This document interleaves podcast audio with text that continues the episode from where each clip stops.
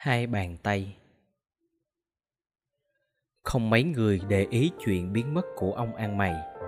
Mười mấy năm rồi, ông đi từ làng nọ sang làng kia xin ăn. Giáp vòng, ông quay trở lại. Đường ông đi tuần tự như cuốn lịch. Vùng quê có đến gần chục ngôi làng nối nhau, nằm theo con hương lộ bụi đất.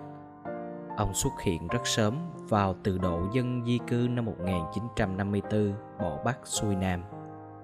Mười mấy năm nay ông cứ đi xin ăn như thế, ai mà không nhãn mặt ông. Chẳng ai bận tâm về gốc tích của ông, như bài học thuộc lòng đã quen. Hãy nghe thấy tiếng chó sủa, thấy ông ghé ngõ là người ta chuẩn bị cho ông một vốc gạo. Thế rồi ông biến mất vào một ngày không ai hay biết. Ông đi đâu khi người ta thắc mắc hỏi nhau thì ông đã cao bay xa chạy hay chết ở một nơi nào đó rồi vì sao ông lại biến mất như thế? Không ai có thể nghĩ ra một lý do hợp lý. Lâu không thấy ông trở lại xin ăn, người ta tò mò đặt câu hỏi thì đã quá trễ. Tin ông già ăn xin biến mất thành đề tài thời sự vì tính chất bí mật của nó. Từ đấy, nhiều huyền thoại ma quái được những kẻ giàu óc tưởng tượng thiêu dệt ra.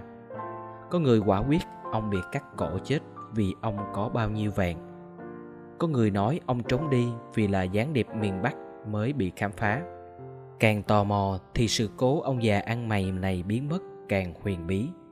Không ai tin ai là người biết rõ chuyện. Thời gian trước năm 1954 Mấy tá điền trói người đàn ông bên đống rơm Đã sang ngày thứ hai. Đắc Bắc vào tháng 2 trời mưa lai rai, Gió rét như cắt thịt. Thế mà người đàn ông chưa xỉu. Ông ta bị bọn tá điền đánh một trận đau quá sức. Người đàn ông run cầm cập Môi xám lại. Vừa rét vừa đói Ông không biết cái nào sẽ đưa ông chết. Ngay khi bị bắt Ông đã cứu lạy bọn tá điền như thế Mà họ không tha. Đất Bắc vào những ngày này đâu mà chả có điền chủ và tá nông. Những ông lý, ông huyện là một thứ vua con. Đi đâu cũng dù che, gậy chống, xa xa những người mang nợ thấy họ là khấm đấm vái chào. Người đàn ông bị trói bên góc sân lát gạch rộng có đến như sân đình. Dãy nhà ngói vàng rửa dài như nhà quan chính trên phủ huyện, đủ cho biết chủ nó là ai rồi. Từ lúc bị bắt đến giờ Người đàn ông vẫn không thấy ông Lý đâu Cứ tưởng dẫn về tới nhà Ông Lý phải ra ngay mà nhìn xem quân ăn cắp là đứa nào chứ? Người đàn ông không thể đoán được những gì sắp xảy đến cho định mệnh khốn nạn của mình. Đã gần hai ngày bị trói, Cái rét làm ông không chịu nổi. Cứ thế này thì chết mất thôi. Vợ con ở nhà bây giờ thế nào? Lạnh trung mà lòng dạ người đàn ông bỗng như lửa thiêu. Nếu người ta biết vì đi ăn trộm bị bắt ông còn mặt mũi nào mà sống với dân làng. Chợt nghĩ đến đấy, ông quằn quại ruột gan. Có khi nào ông lý thương tình tha cho ông không? Nó như giấc mơ gần lắm mà sao sợ hãi quá, chắc không bao giờ là sự thật. Cầu trời độ lượng phù trì, người đàn ông khóc rắm rứt. Sau cùng thì ông Lý cũng xuất hiện. Người đàn ông cúi lạy xin ông tha cho lần đầu. Chỉ một câu nói của ông Lý Lũ tá điền sẽ cởi trói. Người đàn ông mới nghĩ tới đó đã cảm động rơi nước mắt. Ông thầy hứa với hồn thiên sẽ không bao giờ có chuyện này trong đời nữa. Kinh hoàng quá rồi. Đêm qua, người đàn ông đã được đưa vào góc nhà ngang chứa đồ. Tên tá điền đổ bao khoai trước mặt người đàn ông. Chứng cớ Người đàn ông cúi sầm mặt không dám nhìn Không nói một câu. Ông Lý không giận dữ chửi mắng nguyền rủa gì cả. Ông bảo tay tá điền bỏ khoai vào rổ cất đi. Người đàn ông đã chờ cây gậy của ông Lý ra oai, Nhưng điều ấy không xảy đến. Dòng ông Lý bình thường. Ba chuyện lạc vặt này có đáng chi cho ông bận tâm, Rồi ông bỏ đi. Người đàn ông cảm ơn trời Phật đã phù trì, Giấc mơ đang thành sự thật chăng? Hồng ông bà thiên lắm nên ông mới được ông Lý thương như thế. Ông Lý sẽ tha cho ông chăng? Đất Bắc nơi vùng này có được mùa cũng chẳng phải ai cũng đủ ăn. Nghèo đói là bạn quanh năm. thiếu đất, thiếu ruộng, được người thuê mướn là như mang ơn, mang nghĩa vào những năm mất mùa gió bão trộm cắp nổi lên như tôm nhà các ông lý, ông tổng chẳng mấy đêm mà quân canh không đuổi trộm chạy huỳnh huỵch xui cho người đàn ông bị bắt, cầm lòng chẳng đặng, túng quá rồi bụng đói đâu gói phải bò. Vợ chồng nhìn nhau, không ai bảo ai. Những u uẩn kín đáo về một lối đi là làm sao để có cái gì cho vào bụng. Trằn trọc bao đêm, người đàn ông không sao chợp mắt được. Không phải chỉ cái đói, cái rét gió trời, nhưng tiếng khóc của mấy đứa con, nó như dao chém vào lòng ông. Cu tí ôm khu khoai lớn như cái chày giả cua nóng bỏng xích xoa khoái chí. Người đàn ông vui quá, cái mùi khoai nướng chảy mật bốc thơm đầy nhà. Bóc cái vỏ cháy xém là phô ra cái màu vàng sậm thật mướt. Ông chạy rãi không chờ cho củ khoai kịp nguội. Vợ ông nữa, lâu lắm hôm nay mới thấy bà tươi một chút. Mọi sự trong nhà thay đổi như cơn mưa chợt đến không ngờ ngồi bên thềm cửa nhìn mấy đứa con xúm xích bên rổ khoai bốc khói. Chà, ông mới nhận ra không biết gia đình mình đã vắng tiếng cười từ bao giờ. Bỗng có tiếng con nít òa khóc, ré lên buốt giọng. Giật mình dậy, đấy lại chỉ là một cơn mơ. Cả tuần này, chẳng mấy đêm ông không mơ thấy giữa nhà ông là rổ khoai. Giấc mơ nào ông cũng thấy mình ăn no. Giật mình dậy, nó phủ phàng làm sao? Vẫn mấy đứa con khóc vì đói. Vợ ông không cười như trong giấc mơ.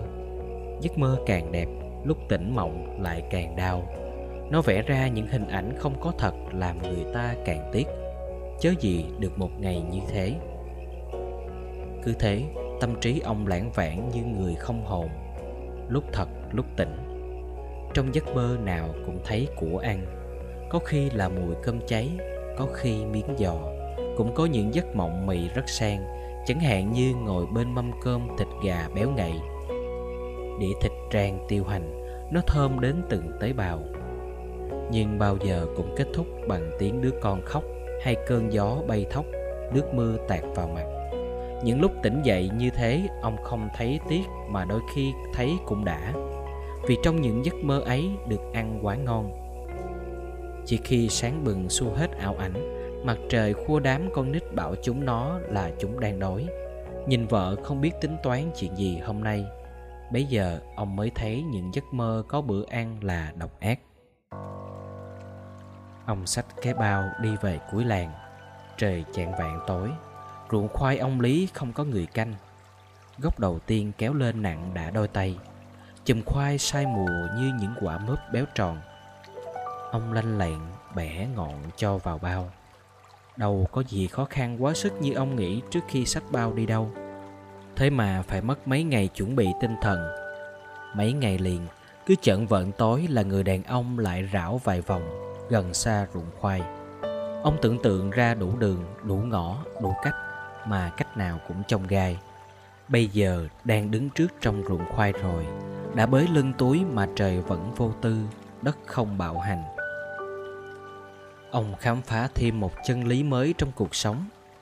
Người ta cứ lo quá mức đấy thôi. Sự tưởng tượng là kẻ thù ghê gớm của đời sống. Việc gì cũng vậy, thực tế không đến nỗi tàn bạo như những gì vẽ ra trong đầu. Ông không ngờ ông có thể bình tĩnh như thế giữa rượu khoai.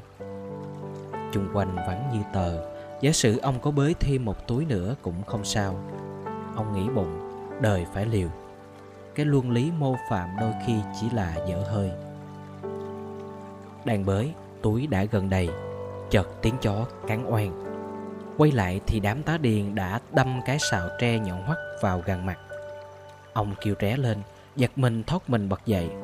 Đây là đâu? Mồ hôi đầm đìa, xoa toay ấp mặt thì ra lại một cơn mơ. Tỉnh dậy, nhìn chung quanh vắng lặng vợ ông nằm thiêm thiếp giấc ngủ chập chờn. Thằng cu chúi đầu ôm cái gối rơm. Mỗi đứa con lăn lóc một nơi. Trong giấc ngủ im, ngồi nhìn cả nhà, ông mới thấy gia đình ông rời rạc như những hạt cơm nguội. Đứa nào lo ôm cái đói của đứa ấy, ngay cả đến vợ ông và ông cũng thế. Trong giấc mơ, có bóng hình yêu thương vợ ông đâu, chỉ toàn thấy chuyện ăn mà sao giấc mơ đêm nay hải hùng quá ông bị bắt à? Tính rồi, ông mới thấy bới trộm được một rổ khoai không phải là chuyện bẩn. Tuyến chó sao mà ghê hồn? Trong những giấc mơ, người đàn ông khám phá thêm rằng những cái rất tầm thường hàng ngày, nó không là gì cả. Nhưng khi đúng thời điểm của nó nó mang một giá trị sống chết chứ chẳng chơi đâu. Thí dụ, hàng ngày tiếng chó có là gì? Thế mà nó có thể dập ong xuống bẫy. Hàng ngày một củ khoai có là gì? Thế mà lúc đói, củ khoai cũng trở thành ông thần. Cuộc đời lạ quá. Con người lại còn khó hiểu hơn nữa, vì có lúc nó không giá trị bằng rổ khoai. Nhìn mình đi bới trộm khoai trong giấc mơ, ông cười mỉa mai trong bóng đêm. Chả nhẽ ông lại bị bắt vì trộm khoai à? Như thế thì còn là gì con người, còn gì là nhân phẩm? Hình ảnh chỉ là mơ, nhưng lúc lũ tá điền ập đến, ông thấy kinh hoàng thiệt tim ngừng thở. Tỉnh cơn mơ, ông mừng hú vía, thấy mình thoát nạn. Mơ chứ không phải là thật. Ngoài trời gió lạnh vỗ phành phạch qua phiên cửa, nhưng trán ông rịn mồ hôi. Chỉ là cơn mưa mà rợn người. Chùm khoai sai mùa vẫn in hình nguyên vẹn trong giấc mơ trước mặt ông. Bàng hoàng chỉ là một giấc mơ thôi sao? Cho tới sáng, ông không sao nhắm mắt được. Trăn trở suốt đêm về giấc mơ quái lạ điều ông thấy trong giấc mơ với thực tế lại quá khác xa nhau. Mới chợt đây thôi, chân lý ông tìm thấy trong giấc mơ về cuộc sống là, người ta cứ lo quá mức đấy thôi. Sự tưởng tượng là kẻ thù ghê gớm của đời sống. Việc gì cũng vậy, thực tế không đến nỗi nào tàn bạo như những gì người ta vẽ ra trong đầu. Bây giờ ngồi đây, ông thấy chân lý ấy sai. Vừa lúc trước ông bình tĩnh đứng trong ruộng khoai, thấy rằng không chuyện gì là không thể làm được nhưng khi bị bắt, ông mới thấy những chuyện tưởng tượng dễ mà lại không dễ tí nào. Thế giới thật và mơ, nó mù mờ quá. Vừa một giây lúc trước là đúng, một chớp mắt đã là sai. Thực và mộng sao cách biệt thế? Liên tiếp gần tháng nay, chẳng đêm nào trong giấc ngủ của người đàn ông không chờn vờn ác mộng. Cơn mơ nào thấy mình đã bị bắt mà bừng dậy thấy vẫn ở trên giường là ông mừng như nhặt được vàng. Người đàn ông thầm nghĩ trong đêm vắng. Ừ hạnh phúc đơn sơ vậy thôi sao? Thoát chết trong giấc mơ là hạnh phúc à? Hay là những hạng người như ông thì chỉ có hạnh phúc trong giấc mơ, như thế mới là hạnh phúc thật?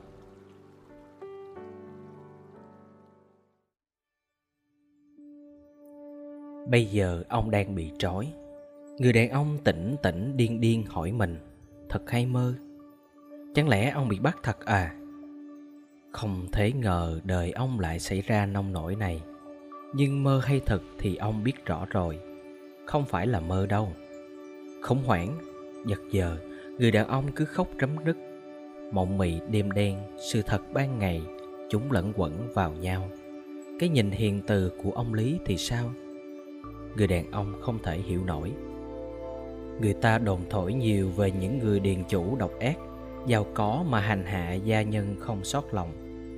Nói đến những ông chánh, ông tổng là ai cũng sợ. Quyền sinh sát trong tay, tiền hô, hậu ủng. Thế sao ông lý lại không quất cho ông, ít ra là vài gậy, cho ra quyền dạy bảo của kẻ làm lớn? Đây có là thật hay lại chỉ là mộng? Người đàn ông đã nhìn rõ ông lý ôm tồn, bảo tay tá điền, cất rổ khoai đi cơ mà. Điên đầu ông chóng mặt vì toàn những chuyện ngược dòng. Tưởng đến ánh sáng mắt rực lửa thì ông lý lại nhìn mình bằng con mắt nhân từ. Không thể ngờ, có ngày bị bắt thì bây giờ đang bị trói ngồi đây. Thật và hư, cuộc đời chóng mặt. Đêm là thầy dạy nhiều tàn ẩn chung kính khó nhìn. Bóng tối có một thứ ánh sáng rất lạ đêm và tối sôi vào tâm thức con người những ý nghĩ xót buốt không ngờ. Những đêm không ngủ giật mình dậy giữa cơn đen. Đen trong nghĩa thật là đêm, nghĩa bóng là đời mình. Người đàn ông thấy trí tuệ mình bừng mở. Trong cái bừng mở ấy của trí tuệ, ông phải trả giá đau thương cho những suy tư của ông về cuộc đời. Tại sao có những con người thừa ăn dư mặt tại sao có những con người khốn khổ như ông? Cái nghèo có là tiền định của ông trời. Trằn trọc trong đêm, người đàn ông đi tìm câu trả lời. Giấy rách phải giữ lấy lời, người đàn ông rủa thầm. Rách thì vứt nó đi chứ để làm gì nữa? Giả mà say mà điên thì hạnh phúc biết mấy. Vào ngày mùa, cái sân nhà ông lý đầy người, trai tráng, thanh niên, phụ nữ, đập lúa vang chuyện cả đêm. Tại sao trên đời có ít ông lý thế? Mà hạng người nghèo khổ như ông thì đầy. Cái giàu kia có là may mắn ông trời ban cho không? Con quan thì lại làm quen, con nhà sải chùa thì quét lá đà. à thấy ra cuộc đời đã sắp sẵn như vậy rồi sao? Đói cho sạch rách cho thơm. Người đàn ông lại rủa thầm. Đói làm sao mà sạch rách làm sao mà thơm? Toàn chuyện rỗm đời. Nhưng xã hội bắt như thế ông không lội ngược dòng được với những định chế ấy. Hoàn cảnh nào thì ông cũng phải sạch, phải thơm mới là con người. Ông bắt đầu muốn phủ nhận điều khuôn thước cuộc đời đã bắt ông đi. Chính ông đã dạy lũ học trò như thế mà, đó cho sạch, rất cho thơm. Bây giờ ông thấm thía hơn về các năng chức thầy giáo người ta gọi ông. Tại sao người ta bắt ông phải sạch hơn nữa, thơm hơn nữa chỉ vì cái tên gọi ông giáo ấy? Nếu ông chỉ là tay đánh dậm tác cá cầu ao, có lẽ lúc này lương tâm ông bớt sống sang. Bóng tối vẽ ra những vực sâu ý thức không đáy. Định mệnh con người là cái giếng, đừng tìm hiểu nó. Cứ sống cho đến ngày chết thì xuôi tay. Ngó vào hỏi số phận là gì, định mệnh là gì thì cũng như xúc đất mà tìm nó. Càng tìm nó càng sâu. Đừng nhìn xuống, quên đi thì nó đầy. Nếu thế mấy đứa con của ông mai này lấy chồng lấy vợ xong, cứ đêm đêm trở lại cũng tiếp tục những giấc mơ như của bố nó, mong một rổ khoai giữa nhà.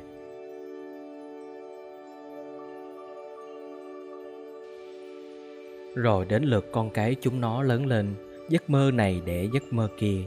Nói tiếp đến đời nào cho hết thân phận một kiếp nghèo. Cái may mắn của một người từ khi sinh ra và cái định mệnh lầm than như ông hai dòng sông không thể chảy vào nhau. Xã hội của ông lý và người đàn ông chỉ là phản ánh cái xã hội lớn của đất nước. Chảy rộng lan ra, nó phản ánh của cả con người. Có những dân tộc như là bất hạnh từ tiền kiếp, có những đất nước sinh ra để làm cảnh sát của ông trời, dòm ngó hết lục địa này đến lục địa kia.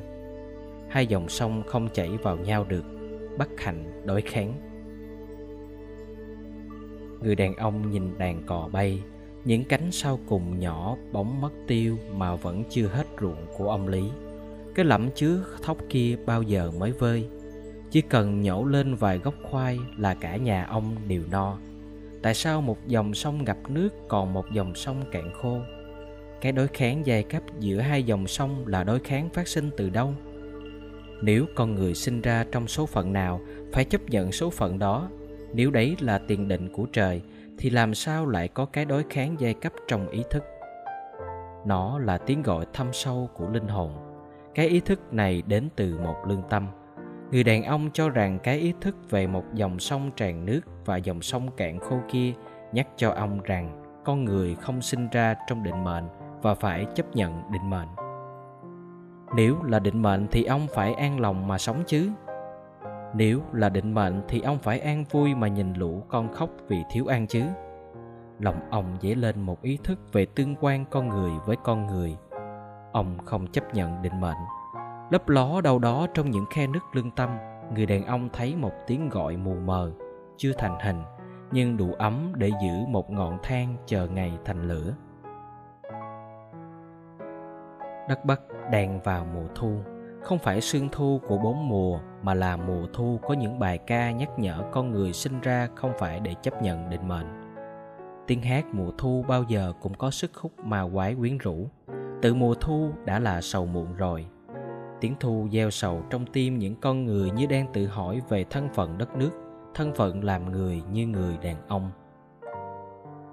Cách mạng bùng nổ, mùa thu đấu tranh, toàn nước đánh đuổi thực dân giành độc lập vàng khúc hành ca mừng định mệnh bị đổ vỡ. Người đàn ông có mặt trong đoàn người anh hùng ấy. Mấy chục năm sau này, từ miền nam, lúc tuổi đời ngã bóng, ông giáo làng ngày xưa ấy hồi tưởng lại những đấu tố kinh hoàng của miền bắc. Trong đêm đen, ông lại khốn khổ tự hỏi mình, tất cả những sự cố ấy xảy ra có phải là định mệnh? Khởi đầu là mấy gốc khoai bới trộm ở khu vườn nhà ông lý, rồi định mệnh đưa ông vào say mê cách mạng mùa thu. Tòa án nhân dân trả thù, ý thức hệ, nhận thức, lỗi lầm, đủ mọi màu sắc, quay tích như chiếc chong chóng, nhưng hết gió. Khi chiếc chong chóng ngừng quay, cuộc đời lại cũng trở về có một câu hỏi, thế nào là định mệnh, là số phận con người? Để ông đi từ những khe hở nho nhỏ của lương tâm về số phận con người cho đến ý thức bừng lên vỡ òa ra như quả trứng bị đập vỏ. Ông hoàn toàn phủ nhận con người không sinh ra từ định mệnh và phải chấp nhận định mệnh. Cuối đời, nhìn lại một kiếp sống đi qua, ông thấy cái mầm của mọi thứ chủ nghĩa cũng chỉ là một ý thức hệ về số phận con người như ông đã từng đối kháng. Ông không chấp nhận nhìn những ruộng khoai dư thừa kia mà lũ con người đói không có ăn. Ông nhớ rõ lắm cái đêm quyết định sách bao đi về hướng cuối ruộng khoai ông cũng sợ bị bắt chứ. Ông cũng sợ tiếng đời mỉa mai chứ. Nhưng ông không sợ tiếng lương tâm. Một sự đứng dậy rất sâu trong tiếng nói của lương tâm cho phép ông dứt khoát giật lên những gốc khoai vì lũ con đói lạnh quá. Từ tiếng gọi đối kháng của hai dòng sông cách biệt, tiếng gọi đứng lên tháo chiếc mặt nạ định mệnh xuống.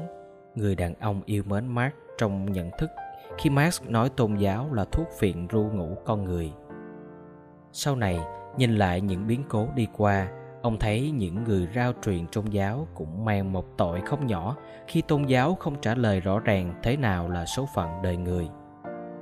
Nếu tôn giáo gỡ mặt nạ định mệnh xuống thì liệu mark có cơ hội đứng ra thay thế tôn giáo để gỡ nó không?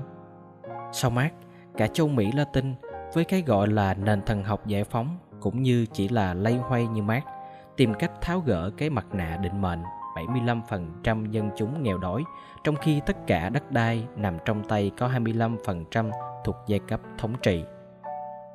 Ông không cần tôn giáo nói gì, nhưng tiếng nói đi tìm sự công bình, đối với ông là tiếng nói lương tâm. Đối với ông, tôn giáo nào không đi tìm sự công bình là tôn giáo giả hiệu. Tại sao những tay phú ông tin rằng họ được may mắn là do định mệnh trời ban mà không tin rằng tiếng gọi cách mạng mùa thu cũng chỉ là định mệnh của ý trời. Người đàn ông cười nửa miệng. À thì ra ai cũng tin số mệnh, chỉ khác là những gì đe dọa đến cơ nghiệp họ thì đấy không phải là ý trời, họ sẽ chống lại. Thuyết nhà phật bảo cứ bỏ tham sân si, đời sẽ bớt khổ. Thuyết nhà đạo bảo hãy yêu thương nhau, đời sẽ hết khổ. Sau cùng thì mát đến với búa và liềm thế nào là công bình, là may mắn? May mắn có là một định mệnh trời dành riêng cho ai thì người ấy được không? Từ ngày bị bắt vì trộm khoai, rồi theo tiếng nhạc quân hành của mùa thu cách mạng, rồi nhiệt thành dơ cao lá cờ tổ quốc, đến hối tiếc, đến bỏ bắc xuôi nam. Rồi cuối đời nhìn lại, người đàn ông vẫn không định vị được thế nào là may mắn, là duyên số. Đấy không phải là ý thức xót xa riêng của người đàn ông nhiều kẻ mở nắp giếng ấy ra rồi vội vàng đóng lại. Có người nhìn sâu xuống, sau cùng chóng mặt, tự kết thúc đời mình. Có người lần mò tìm vào tôn giáo để giải quyết. Chân bước xe sẻ không dám đi mạnh, nên tôn giáo lại không giật mình đủ tỉnh mà trả lời. Suy tư. Soi bóng mình qua người đàn ông tôi thấy ngôn ngữ của tôi phải cực nhọc mà không nói được rõ nghĩa của số phận và cơ may là gì. Cơ may nào cũng có những nguyên nhân rất sâu để rồi đến cõi cuối cùng thì dường như nó lại không còn là cơ may nữa. Nhìn xuống đời mình, số phận tôi có may mắn không? Trong tương quan so sánh thì có những cái may mắn này nhìn thấy được là do cái bất hạnh kia của người bên cạnh nổi lên. Rồi cái may mắn của kẻ khác vẽ đường cho tôi thấy bất hạnh của mình cứ lẫn quẩn trong một nhùng nhằn khó có lối ra bỏ nước ra đi tôi không biết định mệnh hay cơ may cho tôi ngày hôm nay ngồi đây soi đời mình trong những suy tư của người đàn ông trong câu chuyện tôi đang viết nếu không ra đi có lẽ biết đâu bây giờ tôi đang chấp nhận số phận như hàng triệu người Việt Nam vượt biên không thành đang lầm lũi ở một cánh đồng nào đó. Và có lẽ sẽ chẳng bao giờ để nổi lên một ý thức muốn đem những định đề số phận, cơ may này xuống chữ nghĩa. Tôi có may mắn hơn nhiều người, điều ấy đúng chứ? Nhưng cái may mắn ấy là gì? 20 năm nay may mắn cấp sách đến trường với chữ nghĩa là cái giá phải trả không rẻ số tiền ấy lớn đến từ đâu giáo hội đã tốn không biết bao nhiêu tiền cho tôi từ những năm đầu đời trung học cho đến ngày thành linh mục tiền ấy đến từ những bàn tay có khi rất nghèo như của bà quá trong phúc âm tôi có thể gọi đề tôi là may không? Không có những con người như bà quá trong phúc âm đóng góp cho giáo hội, thì hôm nay tôi thế nào? Tất cả đó là những chi phiếu mang ơn, cách này hay cách khác, ý thức hay vô thức, biết hay không biết. Nếu đã làm may thì không đi tìm nguyên nhân được. Nếu đã làm may thì có cần trả ơn? Có nguyên nhân thì làm sao mà gọi được là may? 20 năm cấp sách đến trường chợt nhìn thì xem ra tôi may mắn, nhưng may mắn nào cũng có những nguyên nhân, có khi xa, có khi gần. Chỉ có điều tôi có nhận ra là nguyên nhân hay không thôi. Mắt xích này nói vào mắt xích kia, tận cùng tôi thấy cái mà người ta thường gọi là may mắn, chẳng còn là gì may mắn nữa. Nếu hôm nay những người con ông lý có thành công, thì cũng nhờ cái giàu có của ông lý để lại ông lý giàu có nhờ những mẫu ruộng mênh mông kia thật đấy. Nhưng ông có được những mẫu ruộng ấy là do những con người nghèo khó như người đàn ông nọ. Vì nếu ai cũng nhiều đất đai như thế, thì làm sao ông làm chủ được như vậy? Làm sao con cái ông có của cải mà thành công? Cái giếng ý thức này thật sâu. Có lẽ vì thế không ai muốn nhìn kỹ. Nhìn kỹ, nhìn lâu, có thể nó quật ngược lại nhiều dòng suy tư đã cố định từ lâu cái bậc rễ đó đã tốt hay xấu chưa là vấn đề nói tới. Nhưng mới thấy bậc rễ, điều ấy đã làm con người hoảng sợ. Khi nói người ta may mắn nên được cuộc sống khá giả, điều ấy tự động cắt nghĩa là tôi không mang ơn ai, nợ ai. Sau cùng, con mọc kết luận được đóng xuống là vì không mang ơn nghĩa, nên tôi không có trách nhiệm và chia sẻ những gì tôi có được với những kẻ nghèo đói cái bi kịch của người đàn ông năm xưa bên sân nhà ông lý là thế. Đối với ông lý, ông có kế cơ may sinh ra là thừa hưởng cơ nghiệp của tổ tiên để lại. Ông không nghĩ là có trách nhiệm về cái bần cùng của người đàn ông kia. Cách mạng mùa thu với 30 năm nội chiến, với mấy trăm ngàn người bỏ mình trên sóng xanh rợn biển cả, với 70 triệu người nghèo đói hôm nay cũng là phát xuất từ ý thức chống lại cái mà tự cho mình là có cơ may, không cần phải san sẻ với những con người như người đàn ông kia. Tôi hỏi mình thế nào là may mắn, tôi thấy cái giếng ấy sâu quá, khó mà trả lời. Không có cái may nào mà không liên quan đến cái rủi của người khác. Khi tôi may mắn nhặt được cây vàng này thì ai là người không may đánh mất nó? Khi tôi may mắn vào được hãng xưởng này thì ai là người không may đã bị từ chối?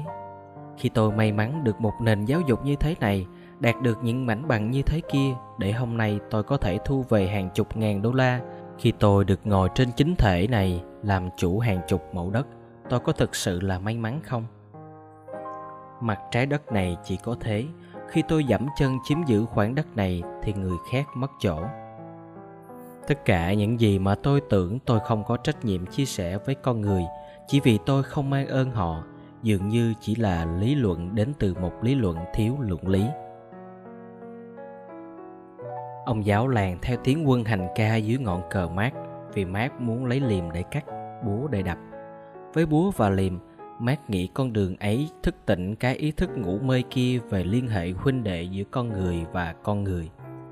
Mát muốn xây dựng một thế giới bình đẳng.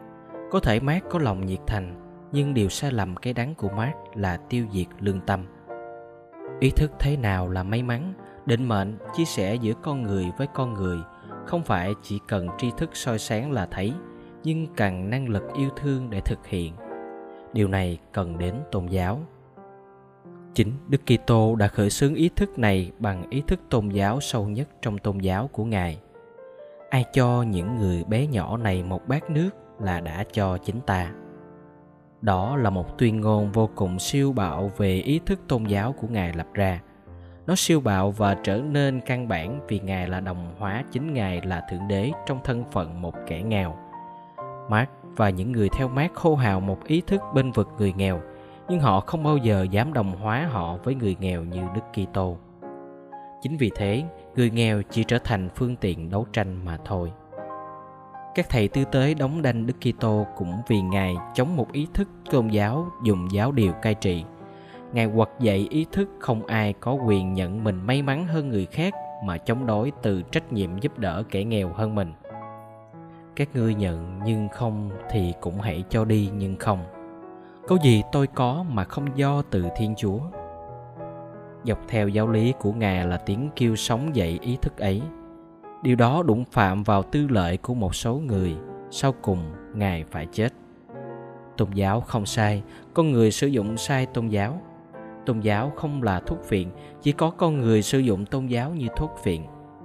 như thế đáng lý mát phải dùng tôn giáo mà làm đòn bẩy cho cái ý thức hệ kia. Nhưng mát đã lầm lớn khi khai trừ tôn giáo cái lầm bi đát của những người theo mát là họ tưởng chỉ cần tiếng thúc kèn quân sẽ làm bừng sáng lên cái ý thức con người, hãy chia sẻ với con người. Họ tưởng rằng tiếng đàn ak là đủ khuy vang lên ý thức ấy. Họ không biết rằng ý thức chỉ là phạm trù trí tuệ, còn hành động chia sẻ thuộc phạm trù yêu thương. Nó cần sám hối, cần xót xa, cần rung động của con tim. Điều này chìm trong tôn giáo. Mấy mươi năm sau, ông giáo làng thở xưa mới thấy cái ngày ra đi sau sự cố bị trói ở sân nhà ông Lý là bồng bột quá. Cuối đời, ông cố sống thảnh thơi, vì ông cũng cho rằng ông Lý đối xử tệ với ông cũng chỉ vì những ý thức thế nào là may mắn, là số phận trời cho, là một ý thức nghèo nàn mù mờ trong trái tim ông. Sang ngày thứ ba, ông Lý tha cho ông giáo về làng nhưng mộng và thực lại dính chùm vào nhau, không biết đâu mà tưởng. Cái nhìn thương tình của ông lý hôm đó là một hỏa ngục trá hình. Ngay khi ông lý bảo tay tá điền cất rổ khoai đi, ông biết ông phải làm gì đối với tay ăn trộm khoai này. Chung quanh nhà ông có tường xây, tre mọc kính mấy tay tá điền dắt kẻ bị bắt trộm ra bên giếng trừng phạt. Con dao phay sáng choáy như mới mài, kinh hoàng Ông giáo làng run rẩy cầm cập, Không tin vào mắt mình. Chuyện gì nữa đây? Thật hay chỉ là mơ? Con dao thật à? Chỉ ít lâu sau, Tin ông giáo biến mất loan đi khắp làng. Ông đi đâu? Ông đi từ hồi nào không ai biết được. Sau bóng hình ông, Còn lại chỉ là những câu chuyện thiêu dệt Của những tay giàu óc tưởng tượng. Cuộc đời thăng trầm như những ý thức hệ trong lịch sử bay nhào nhào như cánh chuồn chuồn rồi cũng ào ào lao xuống như con diều đứt dây. Rồi cũng lại thật hay mơ, bỗng dưng, một ngày ông lý không còn sản nghiệp gì. Nào là cải cách ruộng đất, nào là đấu tố cường hào ác bá, nào là xây dựng thế giới đại đồng dưới ngọn cờ chủ nghĩa mát lơi. Mới hôm qua, nhà cao cửa rộng, qua một đêm đổi đời, ông lý thành trắng tay bây giờ không phải là người đàn ông ăn trộm khoai hỏi mình nữa, mà là ông lý. Chỉ thật hay là mơ? Mùa thu cách mạng bay về, đem khói mát xích chạy khắp mọi nẻo đường quê. Ông lý bị tố là cường hào ác bá, điền chủ độc ác. Đến phiên ông lầm lũi bỏ của chạy lấy người. Thăng trầm có là định mệnh. Ông lý bị hành quyết mà không chết cách nào trốn vô nam được thì không ai biết. Vùng quê, nên hầu hết ai cũng chỉ cho ông ăn mày này gạo thôi. Ông ăn mày ngã nón, hai tay hứng chiếc túi đựng gạo. Gia chủ cũng là một ông già, cứ bóc mà gạo cứ rơi. Bàn tay ông già chủ nhà bị cục hai ngón, vụng về về mấy ngón còn lại cố bóc mà lòng bàn tay trơn tru quá, gạo cứ rơi xuống thôi tay ông không còn khỏe nữa, run run đổ gạo vào bao cho ông ăn mày. Bàn tay cục mấy ngón cứ chì ra với đám gạo rơi trước mặt ông già ăn xin. Ha, ông cảm phiền vậy nha. Tay tôi bị cục nên làm cái gì cũng khó khăn. Ông già ăn xin nhìn kỹ hơn bàn tay cục hai ngón. Cơ hồ, một làn điện chạy dọc tủy sống ông lạnh buốt. Ngẩng mặt nhìn gia chủ, ông không tìm thấy nét gì quen thuộc thoang thoáng những bóng chớp lóe lên rối rắm của mấy mươi năm về trước hiện về. Ông chợt nhớ lại cái ngày tháng 2 gió lạnh bên giếng nước với gã ăn trộm khoai. Buộc miệng ông hỏi một câu mà vỡ toan một quá khứ mấy mươi năm khóa chặt. Làm sao ông bị cục mấy ngón tay như thế? Ông già chủ nhà đáp. Chuyện già lắm cụ ơi, nhưng cụ hỏi thì tôi cũng kể cụ nghe. Già rồi chả biết có còn gặp cụ được mấy lần. Thoát chốc mà cuộc đời tôi trôi qua có ai ngờ. Đời cứ như thật như mơ. Tôi chẳng giấu gì cụ. Ngày xưa ở Bắc thì cụ biết đấy, Nghèo quá. Nhiều người phải đi mò trộm củ khoai, Đào trộm củ chuối mà ăn. Vào năm ấy mất mùa đói kém quá thể, Đói cho sạch đất cho thơm cụ à. Nhưng nhìn mấy đứa con không có ăn, Tôi cầm lòng không nổi. Một đêm nọ tôi đào trộm khoai nhà ông Lý. Chẳng may bị bọn tá điền bắt. Tôi thấy ông không nói gì, Cảm động quá vì thấy ông thông cảm thương tình hoàn cảnh tôi. Nào ngờ, Ông cho lũ tá đi dẫn tôi ra bên giếng nước Xem bàn tay nào bới khoai Rồi chặt đứt mấy ngón. Ông già ăn mày cúi đầu chú ý nghe, Còn gia chủ đã mấy mươi năm với bàn tay cục hai ngón Mà không hề có ai thắc mắc hỏi han gì. Lần đầu tiên kể từ ngày xảy ra sự cố, Bây giờ mới có người hỏi đến lịch sử của nó. Ông xúc động kể. Như người sắp xa cuộc đời, Ông muốn tâm sự cho vơi nỗi niềm Hay cho sống lại một quá khứ bi tráng nhất đời. Ông chậm rãi tiếp thêm câu chuyện. Hồi ấy tôi là ông giáo làng Cục mất mấy ngón tay, Cầm phấn rồi làm sao mà dạy học được. Và lại còn mặt mũi nào với dân làng. Tôi bỏ làng đi biệt, Bỏ nghề giáo, tôi cũng bỏ luôn lương tri nhà giáo. Như cụ biết đó cha ông thì bảo giấy rách thì phải giữ lấy lời. Từ ngày ấy tôi bảo giữ làm gì nữa? Tôi theo tiếng gọi cách mạng mùa thu chỉ mấy củ khoai rồi mất mấy ngón tay mà đem đời đi xa như thế đấy. Bây giờ nghĩ lại thấy đời như bóng mơ. Tôi cũng chẳng trách oán ai. Tôi kể cụ nghe vì cho đến bây giờ tôi vẫn không hối hận việc mình làm. Tôi không mắc cỡ vì mấy củ khoai, tôi không ăn trộm, tôi chỉ đi tìm sự sống. Có điều hối hận là sau sự cố ấy tôi mới đem đầy mình vào cuộc chơi phiêu lưu quá, theo ngọn cờ bú liềm đi xa quá. Giá mà tôi không mất mấy ngón tay, giá mà ông Lý có một chút xót thương, ông ấy dư thừa gạo thóc mà. Giá mà tôi không mất cái lương tri nhà giáo, giá mà Ông già ăn mày trung lên Hai vai rung rung khuỵu xuống Ông khóc Ông già chủ nhà nghĩ đến chuyện xưa Với bao nhiêu trăn trở đường đời Cũng xúc động ứ lệ theo. Trời chiều đang tắt nắng, Đến mùa thay lá, Những chiếc lá xoài khô rụng xuôi bỏ cành. Hai ông già ngồi bên nhau, Câu chuyện cũ làm nước mắt rơi trong chiều xuống muộn. Ông già chủ nhà ngồi ôm tay trên đầu gối, bàn tay cục hai ngón run rẩy trước mặt ông ăn mày hình ảnh bàn tay cục hai ngón kia sói buốt vào tim ông già ăn mày. Ông chủ nhà kể tiếp. Tội nghiệp cuộc đời, tôi nghe sau này ông lý cũng khổ lắm. Ông bị đấu tố rồi không biết trôi dạt nơi đâu. Cuộc đời chóng qua thế đấy, không biết ông lý có còn sống không? Những âm thanh sau cùng rót vào hồn ông già ăn mày và động lại. Ông chủ nhà đâu có biết ông ăn mày kia chính là ông Lý ngày xưa của mấy mươi năm về trước. Sau cuộc đấu tố thoát chết, ông Lý trốn được vào Nam. Mất hết cơ nghiệp, gia đình bị đấu tố chết cả. Ông mang thân tật quyền đi xin ăn, sống nhờ lòng thương xót của mấy xóm đạo cho đến hôm nay. Mấy mươi năm về trước, cũng cái bàn tay mà ông giáo làng ra đi biệt tâm. Mấy mươi năm sau, cũng cái bàn tay nhưng lần này kẻ ra đi biệt tâm lại là ông lý.